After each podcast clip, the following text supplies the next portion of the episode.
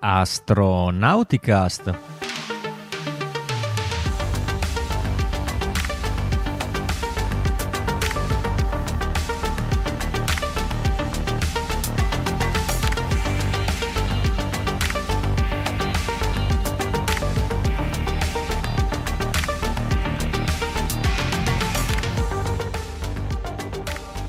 Ast- Astronauticast, puntata 18 della stagione 16. Ciao a tutti, Astronauticast è il podcast dell'associazione ISA, l'associazione italiana per l'astronautica e lo spazio, e oggi è giovedì 9 marzo 2023. In questo momento il eh, boccaporto di Zenith del modulo Poinsk della Stazione Spaziale Internazionale è occupato dalla Soyuz MS-23.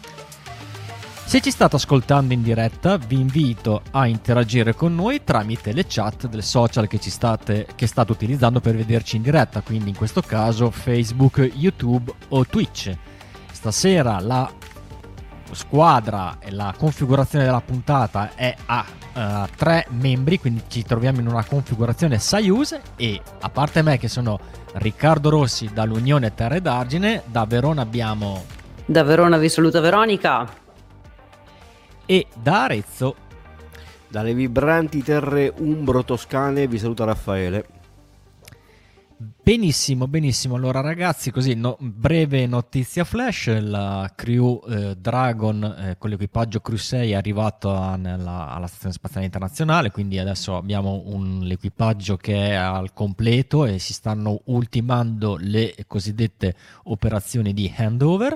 Quindi l'equipaggio eh, uscente eh, sta istruendo il nuovo equipaggio Crew Dragon con, aggiornandolo con uh, gli esperimenti che sono in corso sulla ISS, qual è lo stato delle cose e come dovranno eh, proseguire la missione. Le, avevamo già detto la puntata scorsa che eh, per quanto riguarda la questione Soyuz eh, di, eh, di, riserva, la Soyuz Muletto, anche questa cosa si sta risolvendo perché stanno rispostando tutti i sedili dove dovrebbero essere e a breve anche eh, la Soyuz MS-22, cioè quella danneggiata, sarà uh, staccata dalla ISS e quindi il prossimo evento principale della ISS, eh, che poi lo ricorderemo magari a fine puntata quando la Vero ci, ehm, ehm, ci di, parlerà del calendario spaziale della prossima settimana, sarà appunto l'undocking della, eh, dell'equipaggio di Crew 5 che poi eh, rientrerà a terra.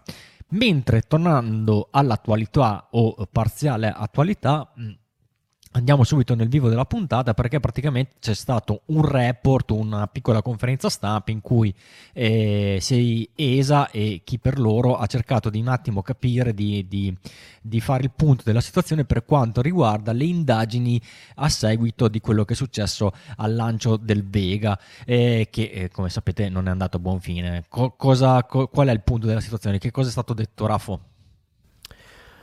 Uh, sì, allora, come dicevi tu, è stata indetta la conferenza stampa per uh, rendere noti quali sono stati i risultati dell'indagine della commissione indipendente che è stata istituita da ESA, eh, incordata con uh, Ariane Space e Avio, riguardo il failure, il fallimento della missione VV22 del razzo Vega C il razzo Vega di nuova generazione ehm, che appunto nell'ultimo lancio, quello che è stato effettuato eh, nel dicembre del 2022, quindi dell'anno scorso, non ha avuto successo. E, ehm, il, satell- il, razzo trasportava due satelliti della nuova costellazione eh, Pleiades Neo 5 e 6 che sono andati perduti a causa di un, uh, di un, problema al secondo stadio, lo Zefiro 40, che è di produzione e um, progettazione italiana um, di Avio, l'azienda aerospaziale italiana. Allora, cosa si è detto in questa conferenza? Eh, intanto vediamo il razzo Vega C um, e il, lo Zefiro 40 è il secondo stadio a propellente solido eh, presenti in questo, in questo sistema, in questo lanciatore. E, um, le indagini hanno portato alla conclusione che ad avere un problema uh, in fase di lancio è stato uh, il throat insert, ovvero il, uh, l'imbocco dal, dal colpo del, del, secondo stadio al, al, um, all'ugello del, dello stadio stesso ad avere un problema, non ha, non ha retto le temperature, le sollecitazioni eh, termodinamiche del, del sistema ed è, e si è allargato, insomma ha avuto una delaminazione, quindi si è, si è allargato più del dovuto, portando appunto a un calo di pressione Ehm, costante repentino fino a portare al fallimento della missione. Uh, nello specifico vediamo qui la composizione delle specifiche del, dello Zefiro 40 mh, mm, è appunto un razzo a propellente solido con uh, quello che vediamo qui il nozzle e l'ugello e qui vediamo il nozzle throat insert, ovvero la parte che ha avuto, eh, secondo le indagini di, di, ESA, il problema e che ha portato al, al, al fallimento della missione. Uh, durante la, la, conferenza che è stata indetta um, a cui erano presenti sia il uh, Ashbacher, uh, il, il, CEO di Avio, il CEO di Ariane Space e i vari um, capi della commissione indipendente, il problema è avvenuto perché ehm, dicevamo c'è stata una delaminazione di questo componente che è fatto in carbon carbon, un materiale composito che viene utilizzato in tantissime eh, applicazioni aerospaziali non solo, ma per quanto riguarda questo tipo di applicazioni, il carbon carbon che viene utilizzato, il, il composito carbonio-carbonio che viene utilizzato è un materiale estremamente sofisticato. Uh, le, uh, allora, innanzitutto il, il pezzo è, è, stato realizzato in Ucraina um, e uh, è stato commissionato ben prima della, della, mh, della, guerra che si è scaturita tra Ucraina e Russia, quindi già nel 2015-2017 per un problema di approvvigionamento, ovvero siccome questo pezzo è molto difficile e, e sofisticato e viene utilizzato in tantissimi sistemi uh, sia di Vega sia di Ariane e anche in ambiti eh, militari per quanto riguarda sistemi di lancio ICBM, missili eh, balistici intercontinentali e quant'altro, è un elemento che ha bisogno, vedremo più avanti, di una, di un, di un'esperienza e di, un, di, una tempistica parecchio complicata per essere realizzato e non si riusciva eh, all'epoca a prevedere un un radio di produzione abbastanza sufficiente a soddisfare la, la richiesta per quanto riguarda i nuovi sistemi eh, Ariane 5, 6 che si sta sviluppando, Vega C che è appena entrato in, in, in produzione e si era all'epoca demandato a questa ditta russa, adesso non mi ricordo il nome ma fondamentalmente è una delle ditte più eh, grandi aerospaziali ucraine, la produzione di questo, di questo pezzo. Uh, però eh, non è stata fondamentalmente la, uh, la ditta a sbagliare. Uh, infatti, durante la mh, conferenza è stato detto che il problema è stato sì per quant- ehm, relativo a questo componente, ma comunque quelli che sono stati forniti rientravano nelle specifiche che erano state date da ESA e Avio nella realizzazione del componente. Solo che non è, non, eh, eh, allora riparto un attimo da capo perché la questione è complicata mi ci sono un pochettino impelagato ogni tanto eh, vado, vado, vado, un po' a spanne su questa cosa. Eh, i, pezzi che erano stati forniti per i, i test a terra del, del, dello Zefiro Z, Z40 eh, e per il volo di inaugurazione che è stato fatto il primo volo sempre del Vega C erano andati bene perché i uh, componenti che erano stati forniti erano al di sopra delle specifiche che erano state dettate da uh, ESA, um, Ariane Space e, e, Avio. Gli altri pezzi invece che sono stati montati, l'altro pezzo che è stato montato su questo, sul VV22 e gli altri pezzi che attualmente si trovavano a stock uh, in, in mano ad Avio, rientravano comunque nelle specifiche ma non riescono a soddisfare uh, i requisiti che erano stati preventivati per, per, il, per il, razzo. Um, fondamentalmente la colpa non è stata data a nessuno, nel senso che comunque si è detto che i pezzi che erano stati forniti dalla, dalla ditta ucraina rientravano comunque nelle specifiche, uh, ma comunque è stato questo pezzo a avere il problema e si è data la colpa a quella che è la supply chain o comunque al sistema di approvvigionamento e al sistema di verifica delle specifiche in essa stessa. Uh, è un po' difficile da, da capire questa, questa, cosa, nel senso che se uno la vede così dice ma allora questo pezzo è, è, è, è buono oppure è stato fatto bene oppure è stato fatto male è complicato per come è complicato il materiale che viene utilizzato. Il carbon carbon fondamentalmente è un materiale che quando viene realizzato uh, ha bisogno di una, uh, di una, tecnica che fondamentalmente le aziende, soprattutto le nazioni, non condividono. Uh, il problema sta nel dare una determinata densità a questo materiale che fondamentalmente è, è, è è soggetta a un processo produttivo che è lungo, complicato e è soggetto a fondamentalmente segreti di Stato.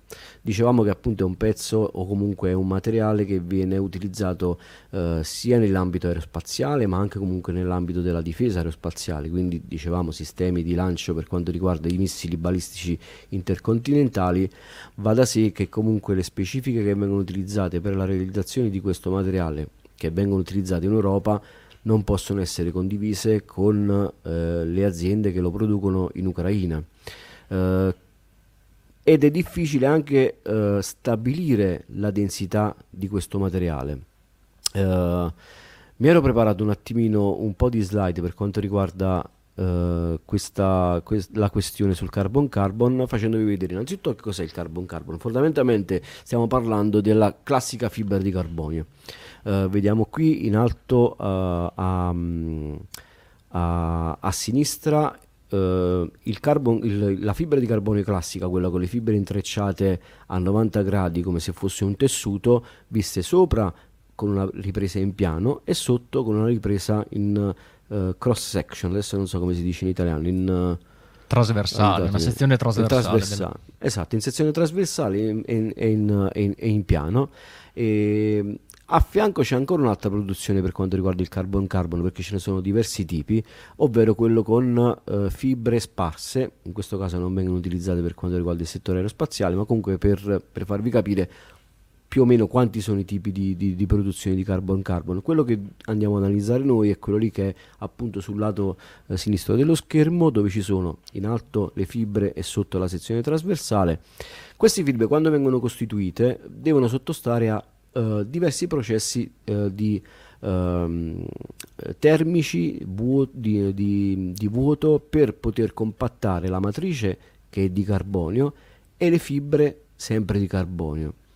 Uh, si parla di uh, cicli di diverse ore che possono arrivare anche a giorni, se non a settimane, di uh, immissione del materiale, metterlo sotto vuoto, formarlo, riscardarlo per appunto compattare tutto questo questi vari strati di uh, matrice e di fibra per renderli il più compatte possibile. Tant'è che a un certo punto si arriva ad avere delle, dei micropori all'interno di questo materiale che devono essere riempiti uh, per poter evi- evitare porosità, una porosità, quindi una bassa densità del materiale. Ci sono diversi modi per poter riuscire ad avere questo tipo di risultato, alcuni sono eh, tramite ehm, l'immissione di gas che vanno ad impregnare l'interno di questi piccoli alveoli che si vengono a creare e poi vengono riscaldati eh, più e più volte e rimessi comunque in vari cicli di produzione, sempre con emissione di gas, eh, riscaldamento, sotto, viene sottoposto al vuoto in, in, in, in, mancanza di ossigeno, quindi in mancanza di ossidanti, oppure possono essere eh, buttati a pressione con delle resine impregnanti che poi vengono comunque ritrattate a temperature di 2500-3000 gradi. E dice, insomma, sto dicendo delle cose che magari a qualche ingegnere che ci, ci sta ascoltando fanno rizzare i capelli, però per farvi capire che il processo di uh, produzione di questo carbonio-carbonio è talmente complicato da portare a un materiale che è veramente molto esotico che può essere analizzato uh, soltanto con alcuni determinati metodi che sono anch'essi sperimentali. Per quanto riguarda il pezzo che viene realizzato e viene fornito da una determinata ditta, uh, in questo caso la ditta ucraina alla Avio, uh, vengono fatti degli esami mh, in tomografia per poter determinare alcuni difetti che però non sono sulla porosità o sulla densità del materiale, ma soltanto uh, mirati a, a, a, ad evidenziare microfratture, inclusioni di una certa entità. La densità, ovvero la porosità del materiale, non può essere determinata sul pezzo intero, ma soltanto su un piccolo campione del pezzo.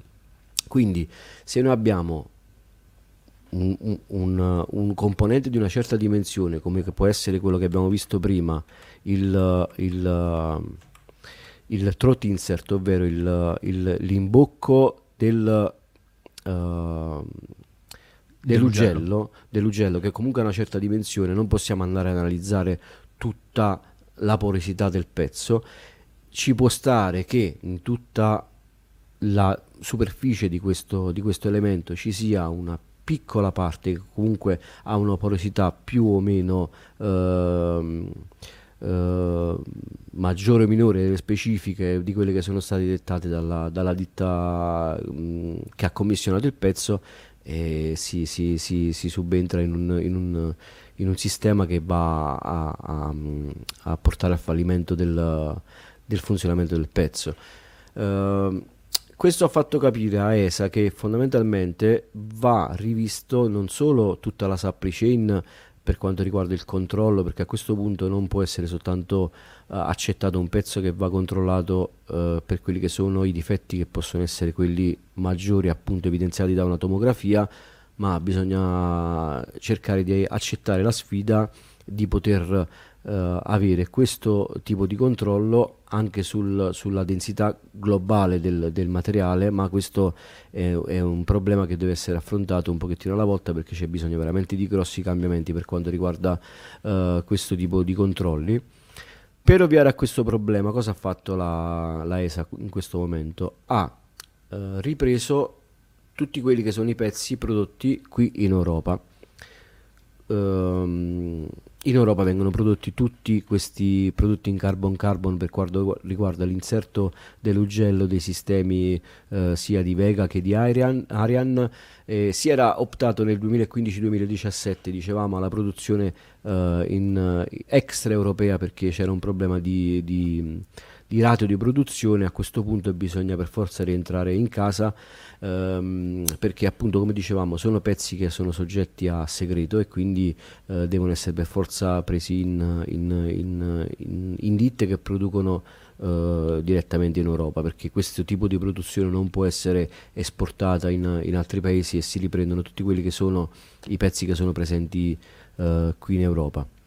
Uh, ESA è fiduciosa mh, di aver comunque portato con questa indagine a, a, a, ad aver individuato qual è il problema che ha portato al fallimento, tant'è che il prossimo lancio di, di Vega C porterà un, un, un, un satellite della uh, costellazione Sentinel, quindi un satellite piuttosto importante e pro- prevedono di poterlo inviare entro la fine dell'anno, quindi entro il 2023. Tutti quelli che sono stati i mh, satelliti che erano almeno i primi eh, commissionati per i lanci con Vega C verranno spostati con gli ultimi Vega standard che sono rimasti due se non sbaglio. Ehm, eh, sono stati spostati con lancio sul Vega normale e appunto al 2023 si riavrà un, un, lancio di un Vega C con un satellite piuttosto importante perché appunto ESA ci tiene a riportare credibilità uh, al sistema e ad avere comunque un, un, diciamo non ci vuole perdere la faccia anche perché comunque il Ariane 6 è, è un pochettino in ritardo. Uh, Vega C è l'unica alternativa al momento europea al lancio di, di satelliti e va da sé che comunque c'è bisogno di, di riportare completa fiducia in questo, in questo lanciatore, tant'è che ancora al, al momento ha almeno 15 lanci già venduti, il Vega C, e devono mantenere questo tipo di, di, di credibilità anche perché comunque non si può sempre andare a finire eh, su altri lanciatori. Quelli russi ormai, i Soyuz per motivi politici non vengono eh, più presi in considerazione, tant'è che oggi leggevo su, su, su internet che si è passati da eh, 300 errotti lanci del 2021 a poco più di un, uh, forse sotto un centinaio di lanci del 2022-2023 in previsione. Quindi uh, la Russia per quanto riguarda le motivazioni politiche che tutti quanti conosciamo non è più, non è più o comunque non viene presa più in considerazione come, come elemento principale per quanto riguarda l'accesso allo spazio dal lato europeo. Uh, si, si, vuole evitare di andare a finire sempre in mano alla solita casa che conosciamo tutti ormai, SpaceX che ha abbassato l'asticella per tutti e tutti rincorrono questo tipo di, uh, di, di mercato, ba- basso costo e alto radio di lanci, che purtroppo per, per noi non sono ancora non sono ancora raggiungibili, però eh, cerchiamo di difenderci con questi nuovi lanciatori che devono puntare sulla massa che viene lanciata ma anche sull'affidabilità. Purtroppo l'Europa ultimamente sugli ultimi otto lanci ne ha persi tre e sta cercando assolutamente di mettere una pezza a questa cosa perché è, è veramente stata una batosta piuttosto forte. Tant'è che la commissione di inchiesta ha tirato le conclusioni dopo nemmeno due mesi dall'incidente c'è stata una, mm, una, dichiarazione da parte dell'Agenzia Spaziale Ucraina che ha detto non è colpa nostra, i pezzi sono stati comunque consegnati con le specifiche che c'erano stati dati. Sì, effettivamente è quello che ha detto anche ESA durante la, la, la, la conferenza che è stata istituita la ESA ha detto chiaramente che i pezzi erano comunque nelle specifiche, ehm, comunque la, non era colpa della mh, mm, casa produttrice ucraina, non gli, facevo, non gli, si faceva una colpa, il problema è interno a ESA. Loro hanno detto che è stato un problema di supply chain e management della decisione sulle specifiche e qualcuno potrebbe dire anche eh, è un problema a questo punto di progettazione perché come si sono fatti cioè, eh, se, se, se, si è visto che comunque il, il, il, il pezzo che è stato dato allora è una cosa che ho detto io cioè nel senso il problema di produzione è, è, è dovuto dal fatto che comunque quando si è fatto il test eh, sui pezzi che erano stati dati inizialmente sia per il test a terra che per quanto riguarda il razzo che ha fatto il volo di inaugurazione saranno stati analizzati quantomeno quelli che sono stati utilizzati per il test a terra per un test post accensione probabilmente questi pezzi non hanno dimostrato un'usura tale da poter eh, dire il il, un pezzo con densità minore non può essere utilizzato per, per, un, per un, volo e sono stati dati per buoni. Quindi ehm, c'è, c'è, c'è, un problema di, di, di, di definire quali possono essere eh, i, i, standard di specifica per, per, questo, per, questo, per, questo, determinato componente, che effettivamente è parecchio complicato come materiale, quindi ci sta anche che è complicato di riuscire a definire quali sono i, i termini di tolleranza che comunque sono veramente molto molto stretti in questo, in questo, in questo campo, quindi è difficile riuscire a capire quando, quanto si può avere come margine di sicurezza, quindi la colpa in questo caso non si può dare a nessuno e come dice appunto, come ha detto appunto ESA, vanno rivisti i, tutti quelli che sono i, i, i standard di, di, di, supply chain e di definizione dei, degli, standard, dei, degli, standard, dei materiali. Ecco. Sono stato molto tortuoso, ma sinceramente no, vabbè, ho capito sì, poco pure io. Ti, ti, ti, dico quello che ho capito io, ma è quello che poi eh, diciamo che una, quando ci sono analisi di questo tipo su incidenti anche in campo aerospaziale spesso si viene ehm, a scoprire che eh, no, non c'è proprio un colpevole, ma magari una, anche una serie di eventi che ha portato alla, alla, mm, alla, sì, al finale catastrofico di questo Zefiro 40 perché eh, io penso che tutto quello che hanno potuto fare l'hanno fatto eh, hanno questo paletto che hai un processo produttivo che spesso è protetto da segreti industriali segreti militari quindi più di tanto non puoi sapere a priori come lo fanno.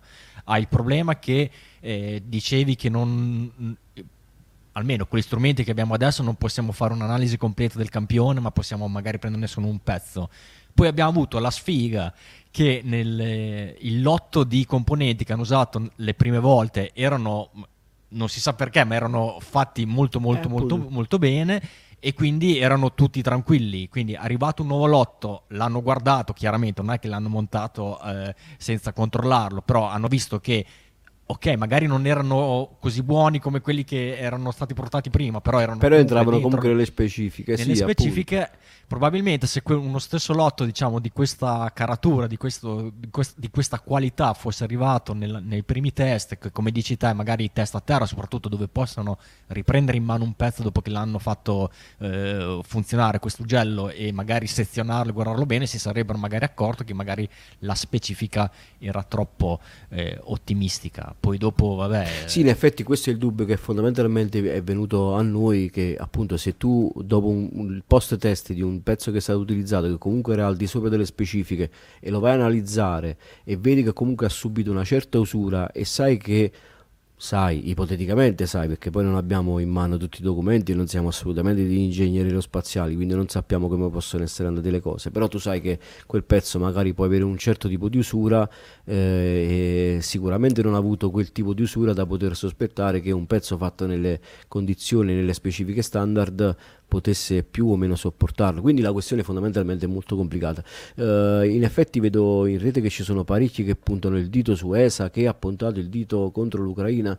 Uh, come hai detto tu, nessuno ha puntato il dito su nessuno e, e, effettivamente la questione può essere veramente molto più complicata di quello che possiamo pensare noi perché non avendo in mano, comunque non avendo le competenze non possiamo dire se effettivamente è stato un problema più o meno di progettazione o comunque di, di, di fornitura. E se non è stato detto questo vuol dire che effettivamente eh, ci ha messo anche in questo caso, eh, non dico la sfiga, ma comunque... Eh, è stato puntato su, su, sul, sul, cavallo sbagliato, si sono andati a fiducia, hanno pensato che magari appunto il materiale le specifiche potesse sottostare a quelli che sono state le sollecitazioni che sono state date ai pezzi forniti come banco prova eh, però non è andata così. Insomma, i margini di sicurezza erano troppo stretti, appunto per questo ESA ha detto bisogna rivederli e bisogna un attimino rimettere mano a tutte quelle che sono eh, le revisioni di specifica.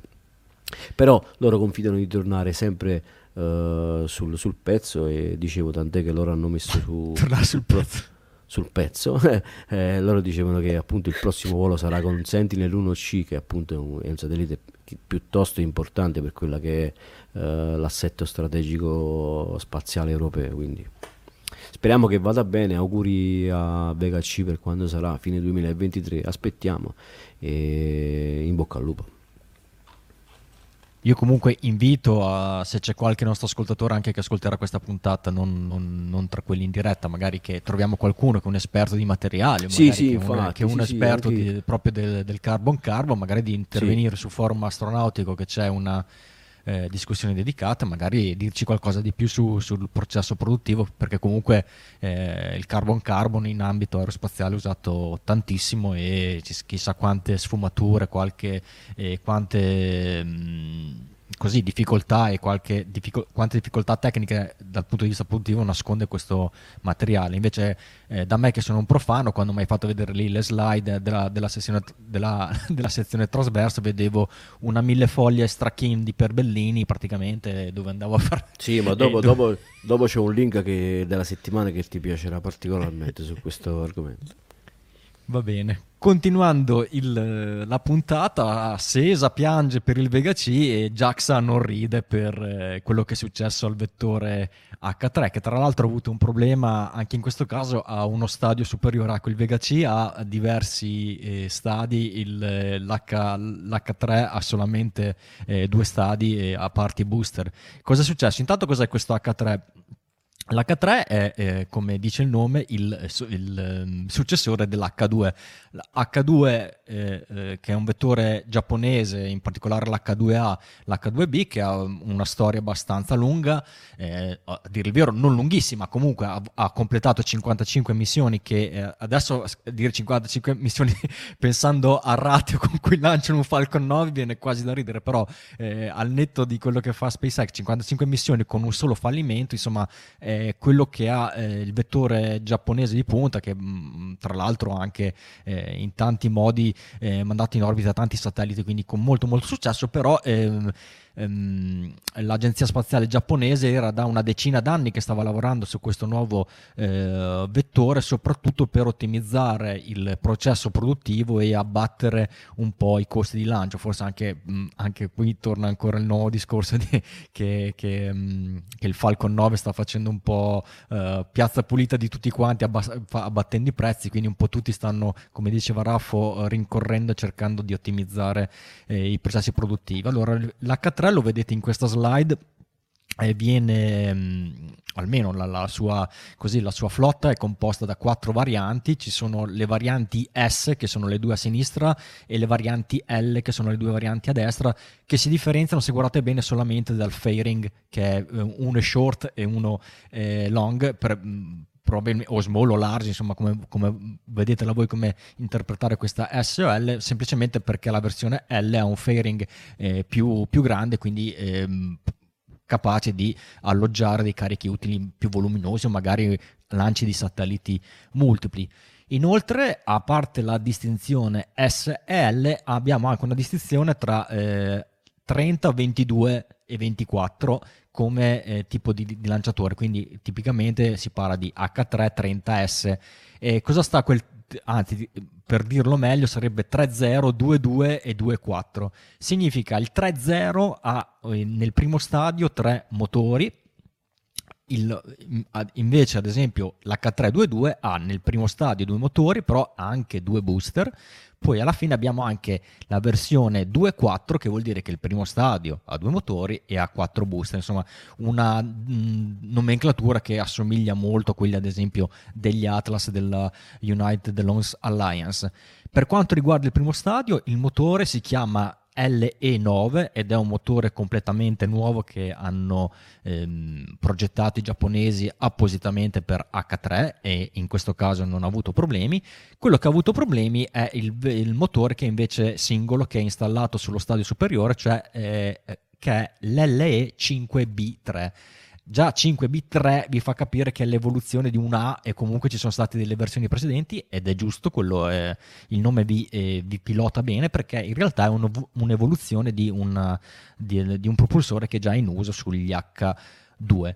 Quindi ehm, il volo inaugurale è stato eh, fatto con una versione eh, 2.2S, quindi quella che vedete la seconda in questa, in questa slide. Adesso posso anche far partire l'immagine in diretta, eh, in diretta la, le immagini video di, de, del lancio, infatti lo, lo vedete qui, eh, con il fairing corto e con i due booster laterali.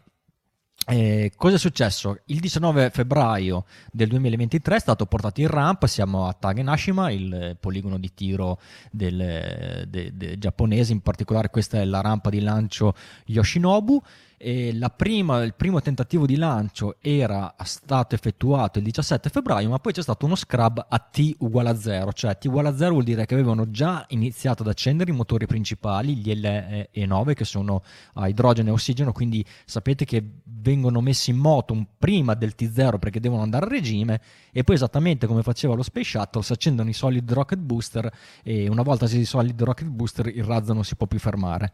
Proprio un pochi millisecondi prima dell'accensione dei, rocket, eh, dei, solid rocket booster il computer di bordo ha eh, abortito il lancio. Questo perché è, c'è stato una, um, un piccolo anomalo di tensione sui vari circuiti di alimentazione del razzo questo piccolo fenomeno da cosa era dovuto? Dal fatto che, come fanno tutti i razzi, a pochi secondi prima dal lancio eh, vengono staccati tutti gli ombelicali che collegano il razzo alle torri di lancio. Insomma, il razzo fino a pochissimi secondi prima del lancio viene alimentato sia per quanto riguarda elettricamente che anche per i propellenti eh, da, eh, insomma, dalle strutture di terra. Dopodiché il razzo deve essere scollegato da tutto quanto in modo che al decollo possa andare eh, allontanarsi dalla rampa senza tirarsi dietro dei cavi banalmente. E il distacco di una di queste linee elettriche come vi accade anche se pensate a una situazione eh, molto comune o domestica, se voi staccate no, ad esempio un phon acceso attaccato alla spina,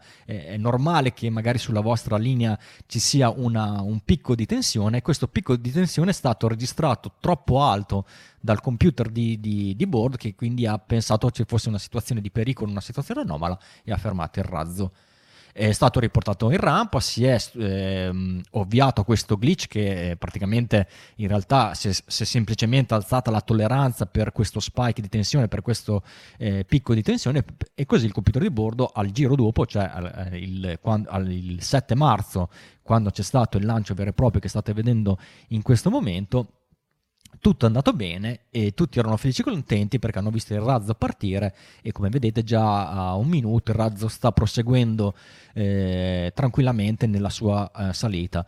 E in realtà il volo è durato tranquillamente solo fino a quando non doveva partire il benedetto secondo stadio. Quindi il primo stadio ha funzionato, la separazione con i due booster laterali è andata bene il primo stadio ha continuato a, eh, a, a pompare, a, ad essere, a rimanere acceso a piena potenza, dopodiché eh, ci, si aspettava il momento dello staging che è avvenuto e nella timeline che vedete sopra, adesso provo ad andare un po' avanti nel filmato perché dopo il razzo eh, non è, è, stato perso dalle telecamere ed è partita questa eh, telemetria però che era basata su eh, dati reali, eh, i commentatori hanno iniziato un po' a guardarsi in faccia, a prendere tempo, perché eh, vedete che in, questa, questo momento c'è la quota che è a 150 km e, in, a salire e anche la velocità sta salendo.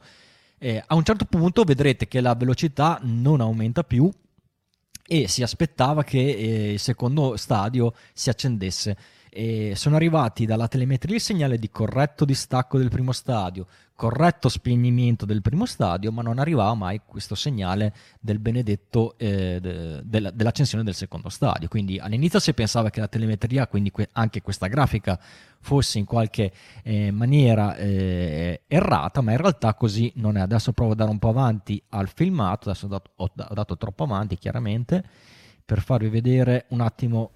Eh, mentre, già... mentre Mentre la cerchi mi, ti vole, volevo far notare la, la, manovra dogleg, quella che è stata effettuata da questo razzo, che è stata particolarmente accentuata. Infatti non so se tu ce l'hai nel filmato, dopo si vede eh, è stata ripresa più volte anche da terra, è stata parecchio accentuata.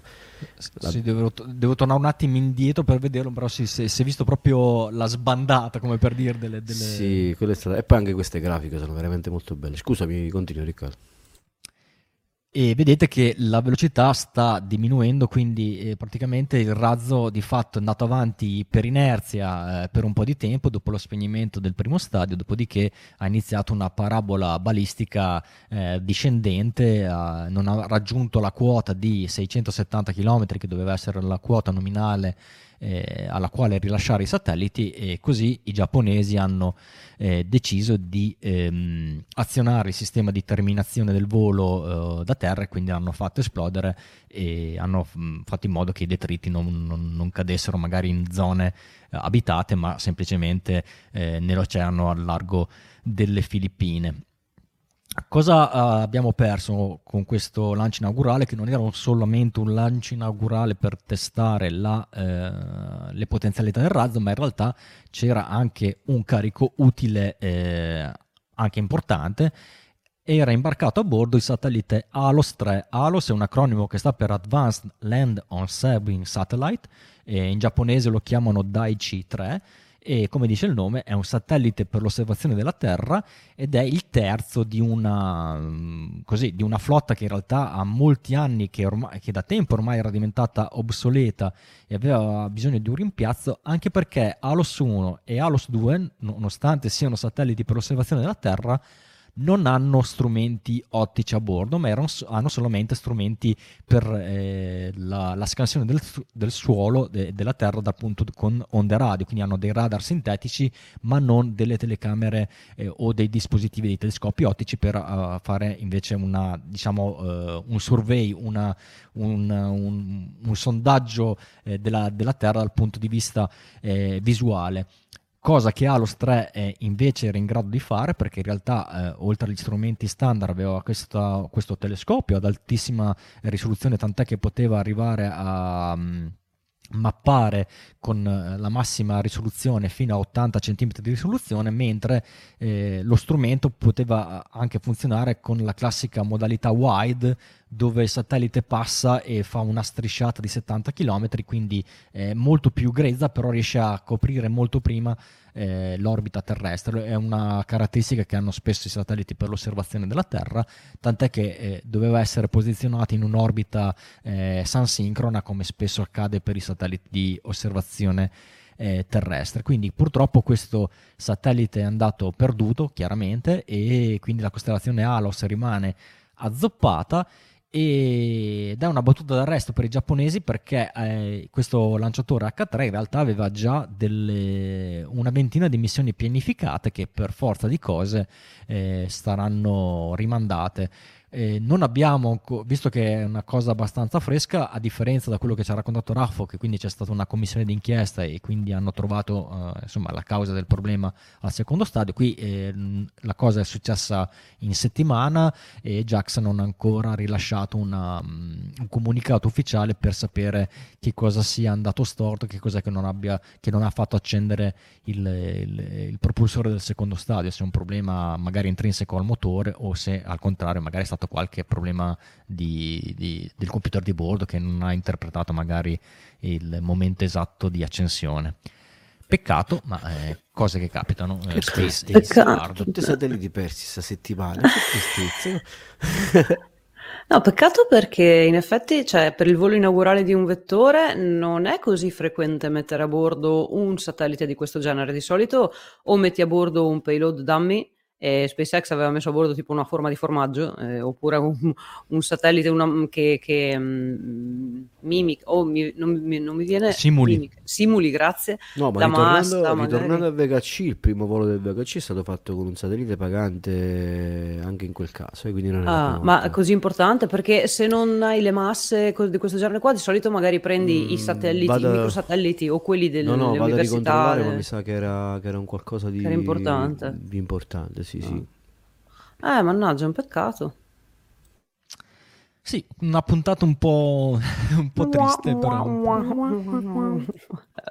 Comunque, eh, passiamo alla metà puntata con, con il solito argom- così, argomenti di intermezzo e di ringraziamento. Eh, ringraziamo gli articolisti, eh, nel mio caso quello, l'articolo era di Gianmarco Vespia, e Raffo invece si è, si è, si è si è adoperato per trovare informazioni da solo, ma c'è un bellissimo thread sul forum astronautico chiaramente dedicato a questa cosa.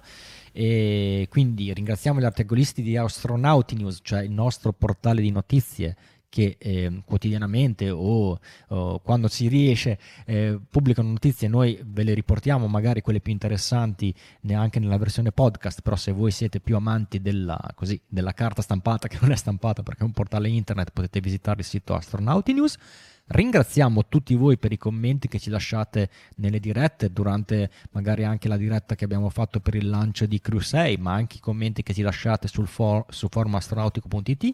Grazie, ma soprattutto vi ringraziamo per le vostre condivisioni, che sono anche la cosa a cui noi teniamo maggiormente. Siamo un'associazione di volontari, non, vol- non dai nostri contenuti non monetizziamo nulla. Quello che eh, insomma la nostra missione, il nostro eh, auspicio è che i nostri contenuti vi piacciono e che vi piacciono talmente tanto da ricondividerli e spargere la voce ossia che esiste un'associazione come ISA e come il podcast Astronautica ST che parla di eh, cose spaziali in una maniera un po' più approfondita, cioè la notizia di Rafo era veramente hardcore, mi è proprio piaciuta, eh, degli aspetti tecnici per quanto riguarda tutto quello che riguarda il campo spaziale, cosa che magari un telegiornale eh, generalista non può ovviamente eh, entrare così nel dettaglio per, per ovvie ragioni.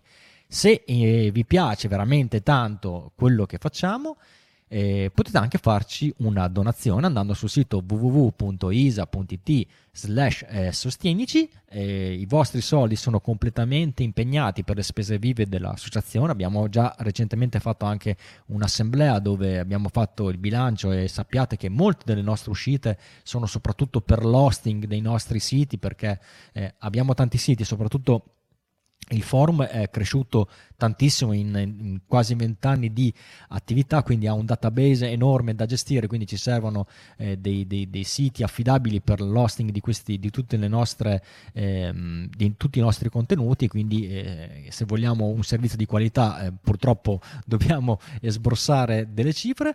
E mh, mm, soldi che, che utilizziamo anche per l'attrezzatura del podcast, magari utilizziamo per organizzare le convention e anche magari per organizzare qualche trasferta che magari in futuro vi eh, racconteremo qualche cosa. Se ci fate una donazione superiore ai 15 euro potrete ricevere in omaggio questa tessera che ne, ne facciamo una, una tessera eh, ogni anno personalizzata con una grafica diversa, quella del 2023 vede protagonista Samantha Cristoforetti, è una tessera formato carta di credito che va arriva eh, a casa e finalmente questo fine settimana Luigi, che è il nostro omino dedicato alla spedizione delle tessere, guardate, gli sono arrivate finalmente a casa, le ha tutte raccolte e ha preparato le buste e, e finalmente questa settimana, a fine settimana, entro fine settimana, quindi o domani o dopodomani, eh, partirà il primo eh, lotto di tessere, quindi un, eh, direi che sono un centinaio le prime tessere che spediremo, se vi arrivano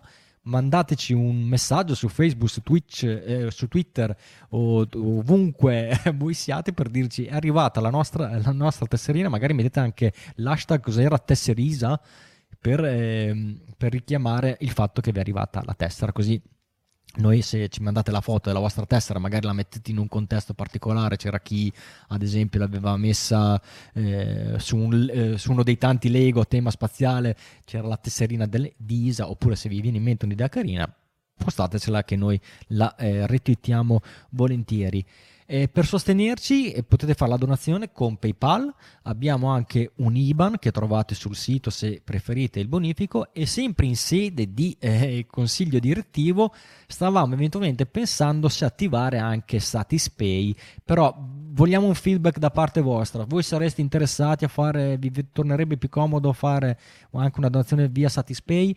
Cioè, se siete in uno, in due, no, non vale la pena. Però se vediamo che magari in tanti volete, sareste contenti per uh, usa, usare questo canale di, eh, per fare una donazione, fatecelo sapere, noi di, eh, vedremo di accontentarvi. Detto questo, passiamo a un argomento un po' più eh, felice, un po' più, un po' più, gioioso rispetto a questi due lanci falliti, ma eh, c'è stata una conferenza stampa per fare il punto della situazione, anzi per fare il recap di quello che è successo alla missione Artemis 1 e eh, tutti si aspettavano qualche novità col botto su Artemis 2, magari che dicessero l'equipaggio di Artemis 2, non l'hanno detto, però ci sono state qualche novità che Vero ci va a raccontare. Sì, esatto. Anch'io ho guardato una conferenza questa settimana, ma è molto più tranquilla e serena e della, di quelle che hanno guardato Ricky e Raffo. Niente, ehm, hanno fatto appunto il punto della situazione su Artemis 1 dopo tre mesi dal rientro. Artemis 1 era partita il 16 di novembre, aveva fatto senza equipaggio, aveva fatto un, uh, qualche orbita attorno alla Luna e poi era rientrata l'11 di dicembre. Era praticamente stato un test per validare sia l'SLS, che finalmente l'abbiamo visto partire per la prima volta dopo anni di attese e di soldi spesi, e um, della capsula Orion tutto bene, così come, cioè la maggior parte delle cose sono andate bene, così come avevamo già intuito e ci avevano già confermato dopo le, lo splashdown di Orion, però ovviamente dopo tre mesi hanno, eh, hanno scaricato i 150, più di 150 gigabyte di dati raccolti dalla missione e hanno valutato alcune piccole anomalie. Innanzitutto, hanno dichiarato che SLS è assolutamente un vettore affidabile e pronto per lanciare equipaggio umano. Praticamente la sua um, performance è stata praticamente identica a quelle eh, che sono state provate con i simulatori a terra, quindi SLS top, benissimo. E Orion è riuscita a completare tutti gli obiettivi che le erano stati dati, erano 161 obiettivi, poi gliene hanno aggiunti anche una ventina in volo, li ha completati tutti e ehm, ha addirittura utilizzato il 25% in meno di propellente rispetto a quanto simulato a terra, quindi spettacolo. Questi obiettivi cosa sono? Ma erano um, dettagli, dettagli, erano test su, su, sul funzionamento, sul funzionamento dei display, che, insomma, che tutto funzionasse bene. Aveva fatto anche un test, um, aveva ruotato su se stessa in riferimento al sole per vedere se per il sistema di controllo termico, no? per testarlo, per vedere se tutta la scocca, se tutta la capsula teneva bene come avrebbe dovuto. Tutti una serie di test, insomma, per, per valutare il tutto. Un paio di anomalie però sono state notate e sono in fase di eh, elaborazione e risoluzione. Una di queste anomalie è stata l'attivazione non comandata da terra di, eh, per, per 24 volte di, li hanno chiamati i latching circuit limiters, che sono praticamente dei limitatori di corrente che servono mh, quando c'è della sovratensione eh, vanno a limitare la corrente che arriva al, al, al, all'alimentatore del, del payload, del, eh, esatto, del, del, satellite o de, di, quello che, eh, di, quello che, è. Adesso stiamo parlando di Orion. Questi mh, limitatori si sono attivati da soli senza eh, che fosse dato loro il comando di attivarsi, quindi deve esserci stata questa sovraccorrente. Eh, quando questa sovraccorrente continua, questi limitatori vanno a, a escludere questo, questo power bus, questo alimentatore del, del payload in maniera da, da salvarlo. È un problema Mm, no, nel senso che eh, da terra comunque il centro di controllo missione ha potuto disattivarli e anche quando ci sarà equipaggio umano a bordo, eh, tramite i display loro potranno eh, metterci mano, potranno disattivarli, potranno insomma eh, agire. Quindi no, non è un problema, però comunque non doveva eh, succedere questa cosa, quindi adesso sia ESA che Airbus stanno cercando di capire se magari all'interno della capsula ci fossero dei mh, mm, problemi elettromagnetici che sono andati a, triggera, a triggerare, a stimolare, ad attivare questi eh, LCL e di conseguenza eh, risolvere il problema. E si sono attivati in particolare, erano aspetta, eh, 24, sono successe 24 volte quando l'hardware che era connesso al sistema di propulsione e al sistema termico eh, si è spento senza essere stato comandato da terra. Insomma, ecco. L'altro invece... Noi lo diciamo, eh, ve lo diciamo sempre, quando salite in aereo dovete spegnere i telefonini perché ecco. potreste causare lo spegnimento dei bus del payload. Eh, quindi... esatto, e se il payload siete voi no, no, non, è bello. non è bello. L'altro problema invece, un po' magari più interessante, è quello allo scudo termico. Dunque, um, lo scudo termico di una capsula che rientra da, un, um, da un'orbita lunare, ma in realtà anche quelle che rientrano dalla stazione spaziale, ovviamente si bruciacchia. Parte del materiale dello scudo termico di Orion, il materiale si chiama Avicoat ed è un misto di cose, un misto di fibre di silicio, cioè, mi, mi, piace la differenza tra come ha spiegato il Raffo e come sto spiegando io, ma sì dai, cioè, un misto di cose, cioè, fibre di silicio, resine epossidiche, cose. cose. Questo materiale eh, si bruciacchia e si stacca dallo scudo termico stesso, se ne va. Questo ovviamente è messo a log, cioè è studiato, lo si sa, è ovvio. Sì, è, è ablativo. È, è ablativo, esatto, quindi è fisica. Però... Ma soprattutto si bruciacchia. Eh, si eh, sì, hanno usato un termine particolare. eh, sì, si bruciacchia. E insomma, in questo caso per Orion di Artemis 1 si è bruciacchiato e se ne è staccato più del previsto, ma in maniera anche irregolare. Cioè non è che magari se ne è staccato di più solo da un lato, che allora dici ok, magari la, eh, lo scudo termico è rientrato con un'angolazione tale per cui si è bruciato di più lì. No, in modo irregolare e un po' più del previsto. Un po' più del previsto Adesso sappiamo come sono i margini di NASA, pensiamo a Opportunity.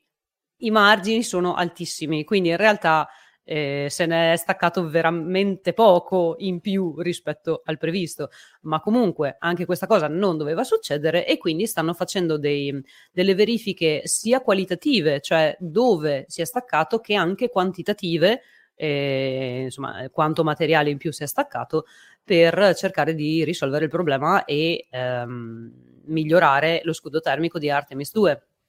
Comunque questa è una cosa molto interessante perché l'abbiamo forse ripetuto fino alla nausea che uno degli obiettivi principali del, della missione Artemis 1 era proprio il test dello scudo termico e tra l'altro nei vari scenari di abort che si potevano ipotizzare in caso di eh, sottoperformance di, di, di SLS durante il decollo, uno degli aspetti della, della, missione che si voleva preservare era comunque innalzare la eh, quota di Orion, magari anche senza farlo andare eh, intorno alla Luna come è successo, ma almeno per eh, fare un rientro ad alta velocità proprio perché si doveva eh, testare lo scudo termico, cosa che ehm, ok la puoi fare in laboratorio, ci sono delle camere, eh, delle, delle, gallerie del vento eh, che possono simulare le situazioni del rientro, però mai come può essere eh, il modello magari scala 1 a 1 in una situazione reale, quindi era veramente un punto importante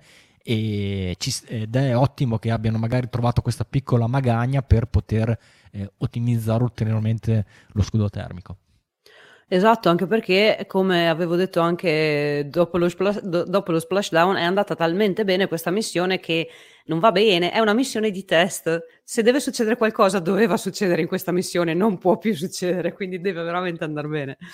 Però è interessante, Ricky, quello che hai detto, perché anche dalla, dalla, nella fase delle domande, alla fine è stato chiesto: ma voi avete comparato lo scudo termico della Orion di OFT 2, se non sbaglio, eh, il volo quello senza equipaggio, l'orbital flight test, e questo qui?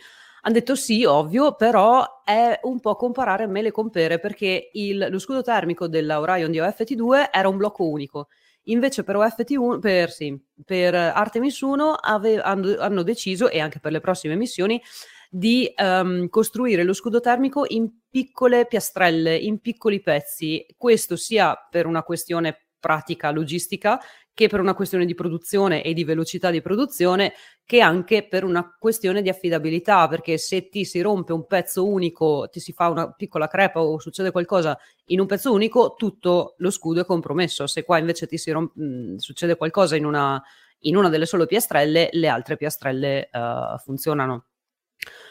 Quindi niente, stanno adesso mh, quello che vogliono fare ovviamente è trovare la causa e, uh, e poi insomma mettere a posto per Artemis 2. Poi, vabbè, altre, altri problemi li avevamo già visti, tipo quelli al mobile launcher, che uno dei due ascensori praticamente si era, era scoppiato, era divelta, si era divelta la porta dopo il lancio, quella l'hanno messa a posto, tutto bene. Hanno sostituito le scarpine del crawler, quindi quei blocchi di metallo che, che, che fanno muovere il crawler sulle, sulle I cingoli. cingoli, esatto, i cingoli. E, e, hanno anche sostituito delle um, pipelines, delle, delle, tubazioni che si erano um, ossidate. Questo è interessante, credo che non l'avessimo sentito nelle conferenze post lancio, quindi comunque insomma hanno verificato ovviamente tutto quanto e uh, e hanno messo a posto tutto per quanto riguarda il mobile launcher. Um, cosa succede adesso alla capsula di Orion 1? Finiti tutti i test che, che comunque stanno, eh, sono in fase di conclusione, non sarà messa in un museo, non sarà distrutta, o perlomeno non app- appositamente, perché sarà utilizzata ancora di nuovo per fare dei test di abort e per i test acustici e eh, delle vibrazioni e per portarla al limite. Quindi dico, ok, non sarà distrutta mh, perché tanto non serve più, ma può essere che sia distrutta perché va oltre il limite e insomma è lì quello che vogliamo capire noi, vogliamo capire qual è il limite di questa capsula. Fatto questo con Artemis 1, ci si prepara già ad Artemis 2. che è già a buon punto per quanto riguarda il sistema SLS e uh, più che altro la capsula, la capsula Orion. La, l'avionica, tutta l'avionica di Artemis 1 è stata disinstallata da, da, da, Orion di Artemis 1 e sarà messa su Orion di Artemis 2. Speriamo che diano dei nomi a queste capsule perché almeno ci capiamo invece di continuare a dire la missione Artemis 1 e Artemis 2. E quindi di, del, del, sistema SLS Orion c'è poco di riutilizzabile, soprattutto di SLS, ma perlomeno niente. insomma quel poco che possiamo. Non c'è eh, niente di SLS. Stiamo riutilizzando cose per SLS, tipo i motori, ma poi basta. Per Orion eh, tutto quello che si può riutilizzare lo riutilizziamo, quindi l'avionica di Artemis 1 sarà messa, è già stata eh, messa su Artemis 2. Poi sono già stati installati i display, il, support, il sistema di supporto vitale e il sistema termico. If, sono in fase di test il modulo per l'equipaggio e il modulo di, di, servizio, i test soliti, comunicazione, sistema di navigazione, quello termico, acustico e, e delle vibrazioni e si prevede che per giugno di quest'anno ci sarà il mating, eh, la, la, l'aggancio tra il modulo di servizio e il modulo eh, per l'equipaggio. E per quanto riguarda SLS di Artemis 2, sono in fase di unboxing, eh, spacchettamento due dei quattro motori RS25 e eh, ci sa- eh, c'è in programma a breve un test di questi motori qua. L'integrazione dei motori, anche quella è prevista per l'estate, quindi giugno-luglio di quest'anno. Ma quindi quando parte? Cioè ci siamo quasi? No, partirà tipo per novembre 2024, quindi ancora un po' di tempo serve. Di solito um, prevedono almeno 12 mesi da una missione all'altra, anche perché eh, sono le prime, è tanta roba e dobbiamo verificare un sacco di, di dati e di dettagli. Um, dicevo novembre 2024, quindi quella prossima dopo sarà Artemis 3 e sarà quella che porterà degli esseri umani di nuovo sulla Luna anche lì hanno detto, ma eh, indicativamente 12 mesi più o meno eh, dopo Artemis 2, solo che lì in realtà stiamo ancora aspettando un lander. E, e qualche quello... altra infrastruttura ci manca. Tipo, e non ci andiamo sulla Luna. E stiamo ancora aspettando le tute. Ma la cosa bella è che questa settimana, no, la prossima settimana, il 15 di marzo, NASA ha programmato una conferenza stampa alle tre e mezza per rivelare le tute per le missioni lunari Artemis. Quindi per quelle siamo addirittura d'arrivo. Se riuscite a guardare questa conferenza, io non ci riesco, anche voi due amici miei, io non ci riesco, quindi se riusciste a guardare questa conferenza magari riusciamo a parlarne. La guarda Raffo, non mi ricordo, eri tu Vai, hai parlato della Collins. Eh, della... Questa che è presente è quella di Axiom. Quando Axiom. la danno? Il, uh, il 15 marzo alle 15.30. Ci sta che riesca a... Vabbè, sicuramente magari poco dopo in differita, però sì, la guarderò sì. Sì, sì, beh, certo. Tanto anche però, se lo fa vedere qualche screenshot, qualcosa. Sì, sì, ma poi qualche, cosina si era già vista sulla tuta. Ma più che altro ho letto anche che ultimamente sono uscite o devono uscire i risultati dei due manichini che erano stati messi a bordo della capsula o sto dicendo una scemenza? No, no, è possibile perché li avevano citati in conferenza, non hanno detto che quando daranno i risultati, però ovviamente c'erano, tra l'altro c'erano tre di manichini, c'era Munikin Campus che era quello intero e poi c'era chi erano Zora... I due torsi, esatto, chiamate, sì. esatto, esatto. Ah, Quindi ma la SLS ha funzionato da Dio, Orion ha funzionato da Dio, ma i manichini eh, sono morti. Eh no, quelli... La telemetria ha dato acceler- accelerazioni tali che si era, solo, si era, solamente salvato un torso, ma quello fatto con lo scudo termico si è, abla- eh, si è ablato, si, si, è danneggiato e è, è morto brustolito. Morti per no, Comunque, oh, c'erano 120 gradi dentro la capsula. No, sto scherzando. Bene, bene, adesso abbiamo una, una sfizza di link della settimana come, eh, come non tanti. Allora, abbiamo un, po- allora, un paio di account Twitter. Il primo è Has Starship Launched Yet? Allora sì, quello è mio perché è un account stupidissimo ma è bellissimo e non ve l'ho ancora fatto vedere ed è l'account Twitter appunto Has Starship Launched Yet e lo cercate con il chiocciolina when launch, ovviamente senza H. E, e, niente, è un account che ogni giorno risponde alla domanda Has Starship launched yet? Quindi Starship è, ha già Quindi lanciato. è una sfilza di no.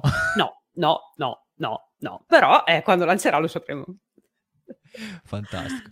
Invece vi consiglio eh, l'account Twitter di eh, Sultan Al Neyadi, che è uno dei quattro eh, membri dell'equipaggio di Crew 6 appena arrivato sulla ISS, quindi il, l'astronauta degli Emirati Arabi. ve lo consiglio perché ho visto che è molto molto molto attivo e secondo me per tutta la missione farà qualche filmato interessante, anche perché è il, è il primo è il secondo astronauta emiratino ad andare sulla ISS, ma il primo a fare una missione di lunga durata, quindi eh, anche dal punto di vista mediatico per gli Emirati Arabi l'avranno eh, spinto, l'avranno esortato a fare tanti, tanti, filmati, insomma quello che noi magari abbiamo già vissuto con i tanti astronauti italiani che sono già andati sulla ISS, per quanto riguarda gli Emirati Arabi è la, la prima volta una missione a lunga durata, quindi eh, tutta quella serie di, di, di filmati tipo eh, guardate Cupola come quello che ha postato oggi eh, molto bello, oppure come si va in bagno, come ci si fa la doccia, insomma tutta questa serie di filmati è sempre è bello rivederli anche con una chiave di lettura diversa dal solito e e quindi mettetevi eh, in follow su Twitter, aveva fatto anche dei bellissimi post particolari prima della partenza, quindi eh, ci sta, secondo me eh, sarà eh, dal punto di vista divulgativo molto, molto interessante da seguire. Poi abbiamo un nuovo trailer del film The Challenge, Esatto, il film, quello con, eh, ecco, non mi ricordo più, allora la per- Persild, eh, girato da Shlipenko e chi c'è a bordo? C'è Anton Shkaplerov e c'è, eh, eh, come si chiama ecco, l'altro? Le diti tutti tranne quello che tutti mi ricorda. tranne... Eh, non, non mi è l'astronauta che sta male, che eh, Tom male. Cruise. No, non è lui, mannaggia. Vabbè, insomma, è il film che hanno girato sulla stazione spaziale, quello russo. E è uscito un nuovo trailer, avevamo già visto un trailer precedente, l'avevamo postato anche sul forum, e è cambiata la data di, di uscita perché sarà il 20 di marzo, aprile. Comunque a noi interessa relativamente poco che perché non sappiamo ancora se esatto. No, non Quindi, me lo ritrasmettiamo. Okay, non ve lo ritrasmettiamo qua perché magari è co- portato da copyright, magari esatto. ci fanno. Comunque trovate il link sulle note de- de- dell'episodio. Bello il trailer e speriamo di vederlo. Sì, poi, cioè, come dicevo poi l'altra volta quando avevi fatto, non so se eri tu che avevi messo il link del primo trailer, fa molto ridere perché comunque vedete delle persone, se siete appassionati di astronautica, di astronautica vedete degli ambienti, anche delle persone, degli astronauti tipo Scaprero che l'avete visto mille volte, eh, impegnati a fare questa cosa, quindi cioè, eh, è carino, è, cioè, è divertente ma è anche figo. È un po' dire... anche effetto Schwarzenegger come capacità attoriale, però... Poi Raffo, Carbon Carbon Composites Production. È un corso di cucina indiano su come si cuociono i, i, compositi carbon carbon, eh no, a parte scherzi, è, è, un, è, parecchio tecnico, specifico, però comunque vi fa capire bene mm, qual è la complessità di, di produzione di prodotti in carbon carbon, soprattutto quelli per l'industria aerospaziale. Bene, a questo punto, Vero, ti lascio la parola per la carrellata di eventi che ci aspettano per la prossima settimana. Sì, allora fammi posizionare a tutto schermo la mia agenda. Dunque, che giorno è oggi? Il 9 di marzo. Dunque, già questa sera abbiamo qualcosina, abbiamo il lancio di un lunga marcia 4C con un carico utile sconosciuto e dal Launch Complex 9 di Taiwan alle 23.55. Comunque il lancio cinese non vedremo niente e ci interessa fino a un certo punto. Poi a sabato 11 ci sono cose importanti e comincia il rientro a terra di Crew 5 di, en- di endura- endura- Endurance. Endurance? Endurance. Eh, sabato 11 marzo alle 6 e un quarto di mattina ci sarà la chiusura del portello L'undocking sarà alle 8.05 di mattina di sabato 11, quindi mm, un buon orario per poterlo vedere. E poi invece domenica 12 abbiamo il The Orbit Burn alle 2.25 di notte e lo splashdown alle 3.19 eh, di notte italiane. E qui Ricky faceva notare in, pre, uh, in pre-puntata che effettivamente sarebbe la prima volta che fanno atterrare una Dragon di sera perché mh, mm, di là con, con equipaggio eh, abbiamo visto che il DM1 era di notte ma E... Esatto, no, sarebbe alle 21.15 sto... l'orario locale, diciamo. Mm. Le 21 eh, sto eventualmente pensando se farà una diretta o meno, quindi se, vi saprò dire se qualche pazzo domenica mattina non sa cosa fare dalle 2 alle 3, magari vado, vado, vado in onda. Comunque seguitemi, seguitemi, seguiteci su Facebook che se al limite faccio la diretta ci, ci dormo sopra, ci penso domani, eh, come dico, sciolgo eh, i dubbi, sciolgo la prognosi. Tornando un attimo indietro, sabato 11 ci sarà il lancio un, del Terran 1 forse, Good Luck Have Fun, che doveva lanciare diversi giorni fa, ma poi continuavano a posticipare, ha avuto diversi hold e posticipi eh, per vabbè, dei glitch, adesso non ricordo con esattezza quali, speriamo che lanci, questo sarebbe sabato 11 alle 19.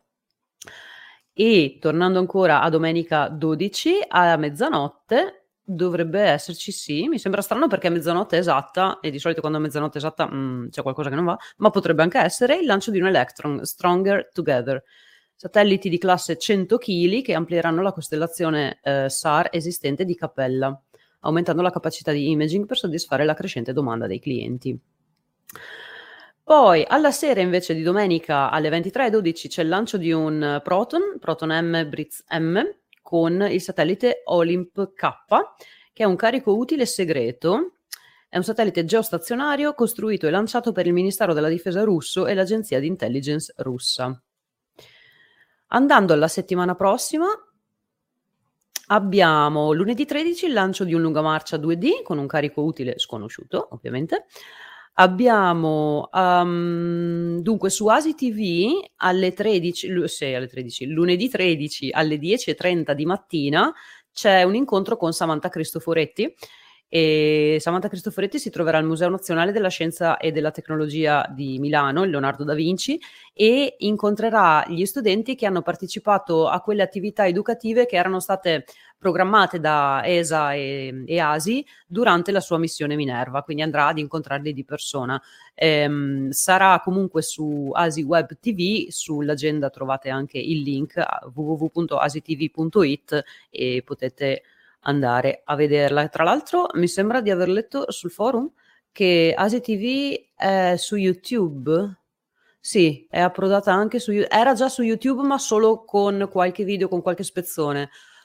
Mm, mi sembra di aver capito che potrebbe essere anche live 24/7 come buon, sta facendo buon per loro perché comunque sì, eh, quel, quella piattaforma che avevano prima non era l'ideale per, per, per per, per vederli. Insomma, YouTube è molto più comodo perché, cioè, la, come ovviamente YouTube è molto più semplice da, da, fruire, magari anche con uno smart TV, sai che hai, ci puoi andare direttamente piuttosto che magari andare sul sito di Asi TV con, un, con uno streamer che usi non solo lì.